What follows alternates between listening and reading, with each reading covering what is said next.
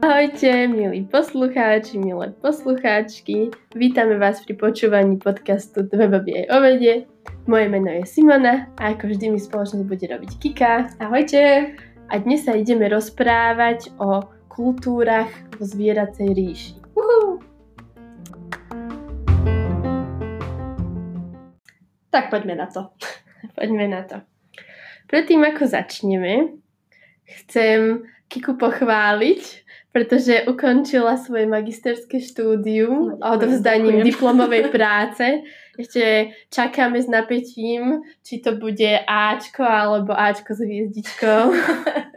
Takže gratulujem. Ďakujem si. Za celý tým Dve Babi aj Ovede. Ti gratulujem. Cením si to, vďaka. A poďme teda na tú kultúru. Mm-hmm. Ja som si hľadala na Wikipédii definíciu, aby sme sa vedeli, o čom sa ideme rozprávať, a Wikipédia hovorí, že kultúra je spravidla definovaná ako súbor zvykov, vzťahov, inštitúcií, umenia a iných črt, ktoré charakterizujú spoločnosť alebo sociálnu skupinu. Takže dá sa hovoriť aj v zvieracej ríši, že nájdeme tam kultúrne vložky. Určite áno. Vlastne veľmi dlho sa hovorilo, že hlavný rozdiel medzi zvieratami, hlavný rozdiel medzi ľuďmi a inými zvieratami bol ten, že ľudia majú kultúru, ale teda od nejakých skorých 2000 rokov sa vlastne začal robiť výskum, ktorý ukázal, že kultúra zvierat existuje, aj keď možno v trošičku takej modifikovanej forme tej definície, čo si práve dala.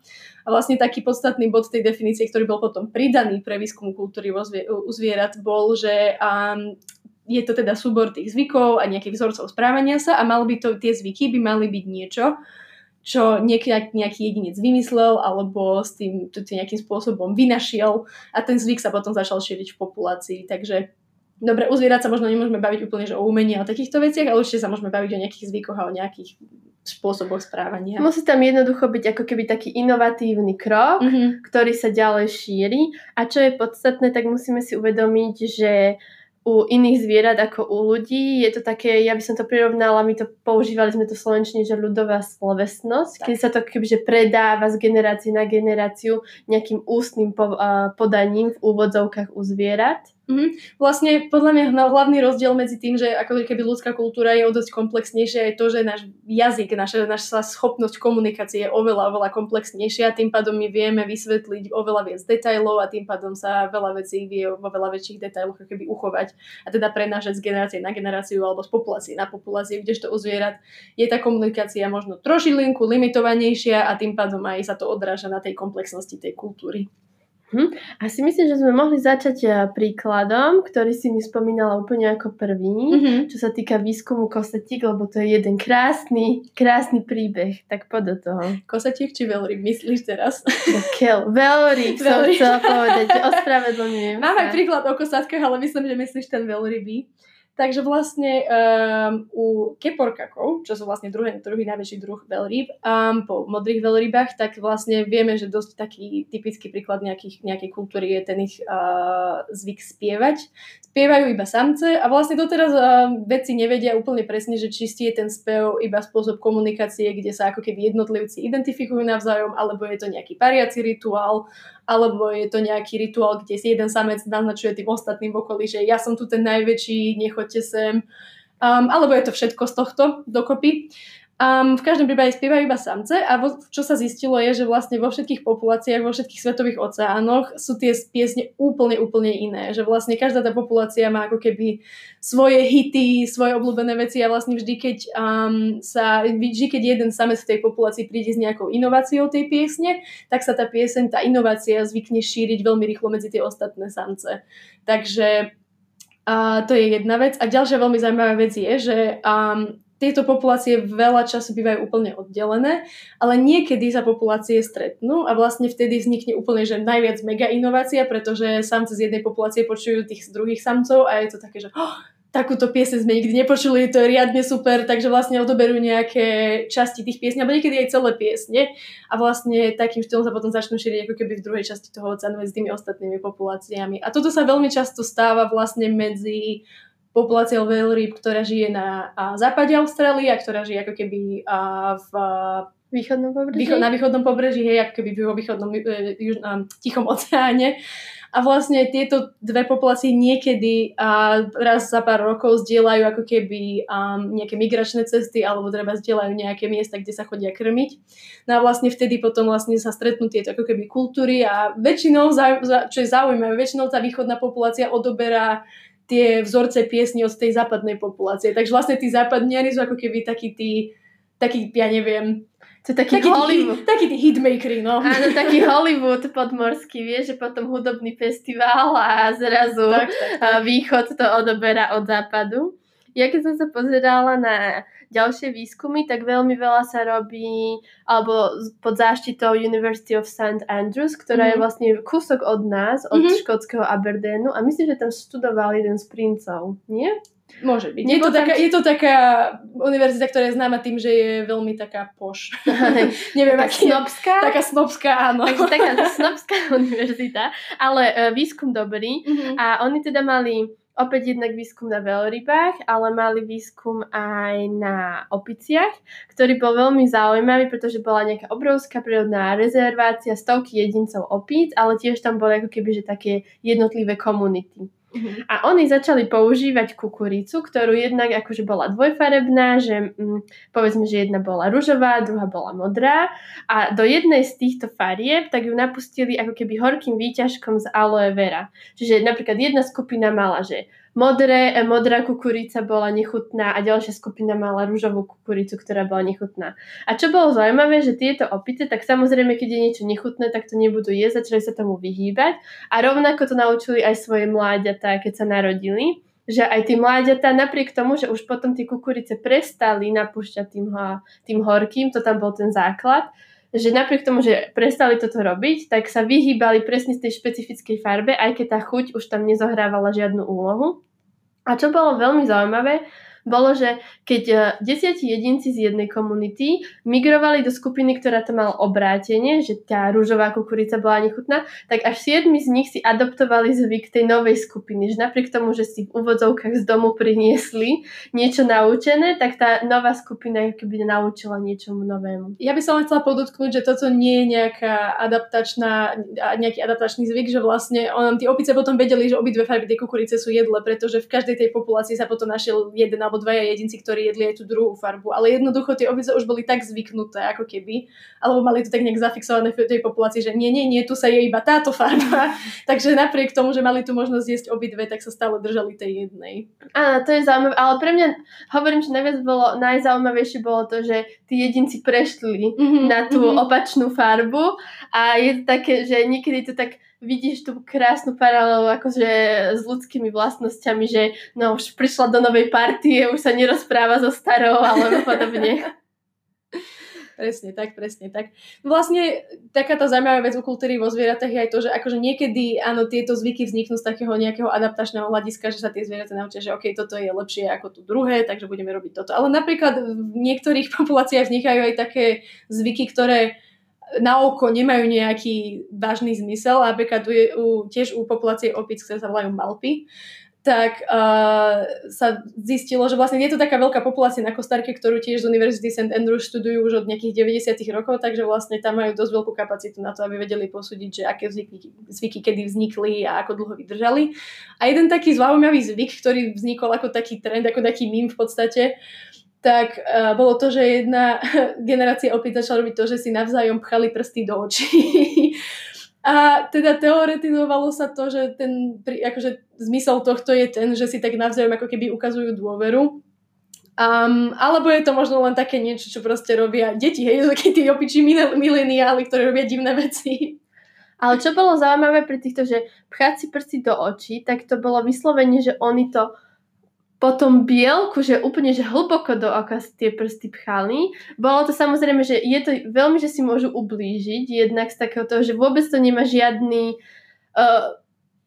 nepomáha to prežitiu práve opačne. A čo je zaujímavé, že ten druhý jedinec, ktorému to bolo teda pchané do oka, tak ako keby, že držal, že vôbec sa nebránil tomu a bolo to také, že my sa tam rozprávame, myslím, že ja keď som to čítala, ten výskum, takže tam až hodinu to proste mohlo trvať, že máš prst v oku. A bolo to tam spomenuté, že áno, že najviac pravdepodobné je teda to, že tam ako keby sa tam buduje nejaká dôvera medzi tými jedincami a bol tam veľmi podobný príklad s makakmi. S makakmi neboli to s paviánmi, ktorí si pred bojom s iným klanom držia navzájom semeníky medzi sebou a tým si kebyže utvárajú to puto a tú dôveru toho, že zveril si mi tento svoj reprodukčný nástroj do rúk a proste nesklamem ťa, takže môžeme ísť spolu do boja. Chcela by som vedieť, že či u ľudí boli niekedy takéto praktiky. Vieš, že v tých, keď tak bojovali a že či chlapci tak potrebovali utvrdiť, že môžeme ísť spolu do toho. To je zaujímavá myšlienka. To by sme sa mali nejakého antropologa spýtať. Áno. Takže veľmi zaujímavé. Ale potom, keď vlastne títo výskumníci začali malpy, tento druh opíc, študovať v tých 90. rokoch, ako Kika spomenula. A je veľmi zaujímavé, že mali vôbec možnosť ako kebyže zachytiť, že tento vychádzajúci trend. Že oni presne pozorovali, že generácie, ktoré to vôbec nerobili a zrazu to začali robiť a zrazu sa to rozšírilo. Že toto bol taký, že pekný, podľa mňa vedecký okamih. A ďalšie veci ešte, čo tam napríklad sledovali, tak to bolo, že si navzájom ako keby, že vytrhnú alebo vyhryznú kus srsti a ten druhý sa to tak v takej hre snaží získať ako keby naspäť, že je to podľa mňa také veľmi akože milé, ako my keď sa hráme na naháňačku alebo niečo, keď sme boli deti. A že niektoré tieto trendy spomínali, že trvajú len 10 rokov, to môžeme vidieť u nás u ľudí v móde alebo v hudobnom žánri, že niečo sa vracia a tak podobne. Hej. A tak podobne bol sledovaný taký vznik takéhoto zvyku aj u veľryb, tiež zase u keporkakov, kde vlastne sa zistilo, že bola jedna populácia, ktorá mala taký špecifický spôsob, akým lovila ryby, a to bolo to, že oni ako keby vyfukovali také malinké drobulinky, bublinky a vyfukovali ich hrozne veľa naraz a takým spôsobom sa ako keby pokusili vždy zmiasť húfy ryb a tým pádom sa tie ryby dali ľahšie uloviť. No a potom niekedy v 70. rokoch jedna veľryba prišla s tým, že okrem tých bubliniek začala aj plieskať chvostom po hladine a stále sa nevie, či to nejakým spôsobom zefektívnilo lov, lebo z toho, čo my sme mohli vedieť, z toho, čo sme my mohli vidieť a vyskúmať, tak sa vlastne neukázalo, že by to bolo efektívnejšie. Ale napriek tomu sa to rozšírilo až do 40% tej populácie a potom sa to postupne začalo šíriť aj do iných populácií. Takže tiež je len taký zvyk, že možno to nemá nejaký veľký evolučný význam, ale proste je to niečo, čo tie veľryby robia a čo možno iné veľryby si mysleli, že je riadne cool, tak to začali robiť tiež. Také veľrybí trendsettery. Tak, presne. Takže je to také veľmi zaujímavé a hlavne podľa mňa takýto výskum týchto zvykov u veľrýb je veľmi zaujímavý, pretože veľryby majú veľmi dlhú dĺžku života a je to také porovnateľné možno s generáciou človeka. A tým pádom sa to dá možno dajú sledovať nejaké paralely presne, že ako vznikajú zvyky a možno nás to môže niečo naučiť o tom, ako vznikali zvyky u nás.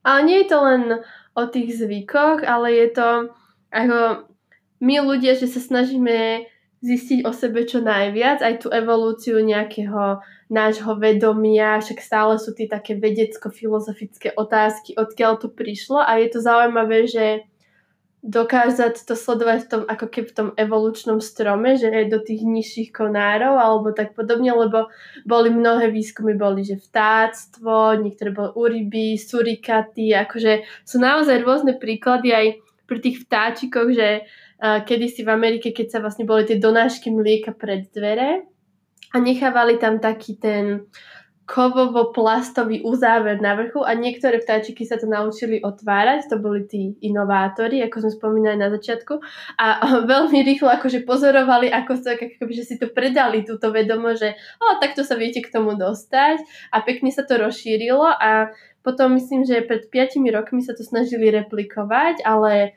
iným spôsobom, kedy očipovali strašne veľké množstvo vtáctva a rozčlenili ich do skupín a z jednej tej skupiny zobrali 2 vtáčikov, ktorých naučili nový spôsob, ako sa dostať ku krmivou. To bolo také ako keby odsúvacie dvierka na krmítku. A vycvičili ich na toto a sledovali, ako rýchlo sa začínajú tieto krmítka otvárať aj v iných častiach. A naozaj to bolo, že veľmi rýchlo v tej skupine sociálnej, ale potom aj medzi tými skupinami, že je to zaujímavé, že ako to sleduješ u ľudí, ako to sleduješ u veľrýb, že aj vtáčiky už toto robia, že počúvaj, poviem ti niečo Čo je podľa mňa jeden z najzaujímavejších príkladov, kde sa vlastne jedinci učia jeden od druhého, je to, keď ideme úplne nízko po tom evolučnom strome a ideme až do bezstavovcov a vlastne v bezstavovcoch jediný organizmus, ale jediný živočí, ktorý je schopný sa toto naučiť od iného jedinca je chobotnica.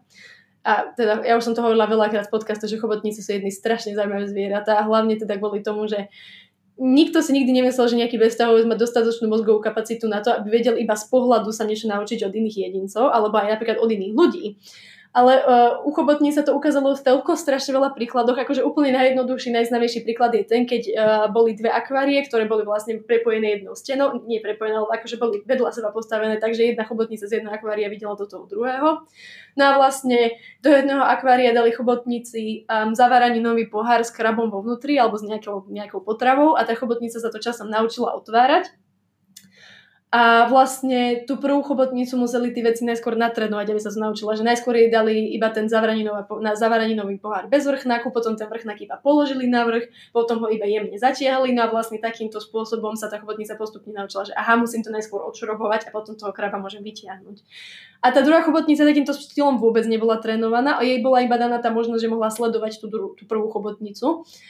A vlastne počas tej druhej chobotnici dali úplne naplno zašrobovaný pohár a ona to tak do 2 minút odšrobovala úplne v pohode. Takže to bol taký známy dôkaz toho, že áno, že oni sa dokážu naozaj učiť iba z toho, že akože z nejakého vizuálneho stimulu.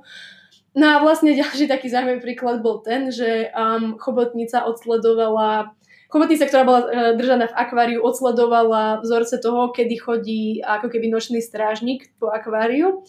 A naučila sa tak, že keď ten strážnik ako keby, ja neviem, pol hodinu nebol v tom jej sektore, tak ona vtedy vyliezla z akvária, vliezla do druhého a tam žrala ryby. Že vlastne tí majiteľia toho akvária to zistili až takým štýlom, že si všimli, že miznú ryby a nevedeli zistiť, že ako, tak potom sledovali nočnou kamerou, čo sa dialo. A že teda akože chobotnica to zistila, sa to takto naučila. A to je podľa mňa hrozne fascinujúce, lebo je jedna vec, keď ty ako keby mimikuješ nejakého svojho starejšieho, treba z tej svojej rodiny alebo svojho rodiča alebo niečo také, ale je úplne iný prípad, keď ty dokážeš sledovať iného živočícha a od neho sa naučiť. Takže v tomto sú akože chobotnice úplne taká evolučná anomália. A čo teraz viem, že aj najnovší sledujú, tak to je ako keby, že ako sa živočichy prispôsobujú alebo ostatné zvieratá okrem ľudí prispôsobujú na túto kolonizáciu miest, alebo že niektoré presne boli tam holuby a tieto podobne, že ako tá urbanizácia mení ich ten život a je to aj tiež zaujímavé sledovať, ako sa tomu vedia alebo nevedia prispôsobiť. Takže my by sme, myslím, že tak na záver by sme si mali povedať, že prečo je toto dôležité vôbec, že niekomu to môže prísť také smiešné alebo nepodstatné, že prečo by sa to nejaké vedecké mozgy mali zaoberať tým, že ideme sledovať, ako sa správajú zvieratá 10 rokov. A jedna z tých vecí, myslím, že už sme to spomenuli, že chceme vedieť čo najviac o sebe a tam tá evolúcia ľudského vnímania, ale samozrejme má to aj nejakú takú ekologickú conservation je ako? Ochránenie. Ochrana prírody a myslím, že Kika, ty si mi to spomínala. Hej. Vlastne čo je také možno dosť podstatné, čo sa tej kultúry týka, je to, že si musíme uvedomiť, že takáto kultúra existuje iba v určitých populáciách, že napríklad a zase existuje tiež príkladov, hej, že v Afrike máš niekoľko veľa rôznych populácií šimpanzov a každá tá populácia má určitú kultúru toho, ako lovia, alebo teda vyberajú mravce z mravenísk, že v jednej populácii používajú prsty, v jednej používajú paličky, v jednej používajú listy. A keď jedna táto populácia vyhynie, tak vlastne vyhynie celá táto kultúra s nimi. Rovnaký je zaujímavý príklad vlastne u tých kosatiek, čo si spomínala hneď na začiatku, že vlastne kosatky sú extrémne inteligentné a majú milión rôznych spôsobov, ako lovia a ja neviem, niekde v Arktíde kosatky lovia takým štýlom, že podplávajú kryhu, na ktorej sedí tuleň a vlastne plesknú chvostom pod hladinou, takže spravia vlnu, ktorá zmetie toho tuleňa vlastne do vody a tam ho môžu uloviť. V nejakých iných populáciách niekde bližšie k nejakému rovníku zase lovia skôr ryby, než napríklad cicavce, takže tam majú zase iné stratégie, kde zase treba plesknú s chvostom a takým štýlom omračia ryby a tým pádom sa jednoduchšie dajú loviť. A napríklad niekde úplne, že pri pobreží Južnej Ameriky, tak tam sa kosatky vyhadzujú na breh a tam ako keby zachytávajú mláďatá tuleňov a uškacov. A toto bolo tiež, ako keby táto konkrétna situácia bola sledovaná vedcami, keď vlastne matka Kosatka učila svoje mláde, ako sa toto robí. Takže to bol tiež taký zaujímavý moment vlastne pre vedeckú komunitu, že kde bolo vidno vlastne ten proces toho učenia. A zase... napríklad u tých kosatiek je to také, že kosatky všeobecne nie sú ohrozený druh a je ich akože dostatočne veľa.